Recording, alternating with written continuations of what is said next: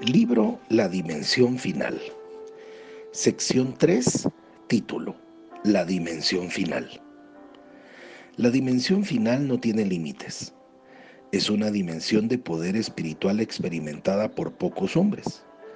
A pesar de que es una dimensión disponible para todos los cristianos en estos últimos tiempos, será experimentada únicamente por poca gente de Dios. Hasta ahora, Muchos cristianos han deseado conocer algo de Dios, han estado satisfechos con escuchar ocasionalmente su voz y creen sinceramente que la llenura del Espíritu Santo es la relación más cercana que ellos pueden disfrutar con nuestro Dios. Pero en estos últimos tiempos, Dios está buscando gente especial que no esté satisfecha con nada menos que lo máximo que Dios por sí mismo nos está ofreciendo. Para entender cómo es que nosotros aún nos quedamos cortos en esa dimensión, permíteme compartir contigo lo bien que el mundo ha hecho con una pobre copia de lo que Dios nos ofrece. Es triste admitirlo, pero el mundo ha hecho más por sus dioses que lo que hemos hecho por nuestro Dios, que es el único y verdadero Dios. Subtítulo, considera la evidencia. Para un hombre el mundo, un objeto, puede ser su Dios.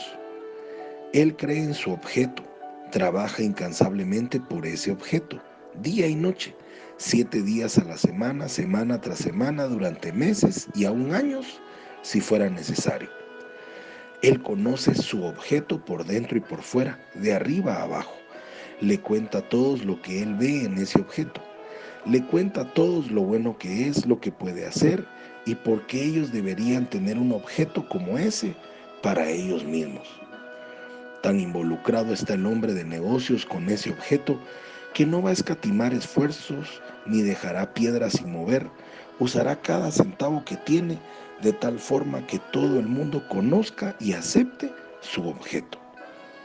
Y de su esfuerzo se crea a menudo un milagro terrenal Empieza con casi nada y produce una fortuna, fuentes de trabajo y algunas veces fama internacional. Los éxitos del mundo con sus dioses objeto no dejan frecuentemente de ser fenomenales. H. R. Perot empezó su propia compañía en 1962 con mil dólares. En 1984 la vendió a la General Motors por 2.500 millones de dólares. Ese es un avance explosivo. Sin embargo, ese esfuerzo y éxito increíble no es particularmente único. Leemos sobre hombres como Perot y sus logros con cierta frecuencia. Ahora, permíteme preguntarte, ¿tiene este hombre un mercado más grande o un objetivo más deseable que el Dios al que servimos? Hay más gente necesitada de los objetos del señor Ross Perot que de Jesús. ¿Hay algún objeto hecho por el hombre comparable a Jesús? Si nosotros tenemos algo mejor que ofrecer al mundo y un mercado de billones esperando ir a hablar de Jesús, ¿por qué entonces el mundo hace un trabajo mejor para presentar a sus dioses que el que nosotros hacemos para presentar a nuestro único y verdadero Dios? La respuesta es simple y está exactamente frente a nuestros ojos. El mundo arriesga todo cuando cree en su objeto. Siempre habrá algunas personas especiales decididas que arriesgan todo por su objeto. Para aquellas pocas personas que se sacrifican y dedican toda su vida a su pasión, se produce un progreso especial, poderoso, que las hace alcanzar los grandes éxitos del mundo. Lastimosamente los cristianos de hoy no reflejan el mismo entusiasmo, la misma determinación al sacrificio como muchos hombres de negocios lo hacen por sus productos. Pero las cosas que el mundo ha logrado, aún las más grandes cosas que los hombres de Dios han hecho en el pasado, no son mayores que las cosas que Dios tiene para ti y para mí, para cualquier cristiano que esté listo, disponible y desee ser parte de su dimensión final. Subtítulo, el punto de partida de esa dimensión final es una decisión. ¿Deseas tener más a Dios en tu vida? Si es así, debes estar dispuesto al sacrificio y a pagar el precio. Para entender la dimensión final, necesitamos empezar viendo algo especial en el plan de Dios. Después que el hombre cayó, Dios empezó la regeneración en un proceso, paso a paso, y ha ayudado al hombre a conocer quién es Él. Primero habló a través de pocos hombres especiales, luego permitió que miles lo escucharan y lo vieran como Jesús en carne. Luego hizo que el Espíritu Santo estuviera disponible como un compañero constante. Ahora, a través de la dimensión final, se nos ha hecho un reto para luchar por una perfecta unidad con Jesús, una total unidad con Dios. Del diluvio, Dios ha estado atrayendo al hombre más cerca de él mismo con cada nueva dimensión hasta que la relación con el hombre venga a ser una con Dios. Cuando esta dimensión final sea alcanzada, su naturaleza será nuestra naturaleza, sus palabras serán nuestras palabras, su conocimiento será nuestro conocimiento, su amor será nuestro amor y su fe será nuestra fe. Cuando esto pase, tendremos el poder sobrenatural para realizar los trabajos sobrenaturales de Dios, para hacer milagros, para conocer su voluntad, para hablar sus palabras con confianza y autoridad, para vivir sin dudar y para ser verdaderos y poderosos testigos de Cristo nuestro Salvador. Cuando lleguemos a ser totalmente uno con Dios, el mundo se asombrará de los milagros que vamos a hacer porque vamos a hablar las palabras que calman la tempestad y tener la fe para mover montañas. Y entonces Profetizaremos en términos específicos o se nos dará su conocimiento. Veremos visiones detalladas del futuro y oiremos a Dios hablarnos directamente. Porque ya no seremos un socio de Dios, sino que uno con Dios. Hasta ahora, nuestra relación con Jesús ha reflejado la relación entre un empleado y su empleador.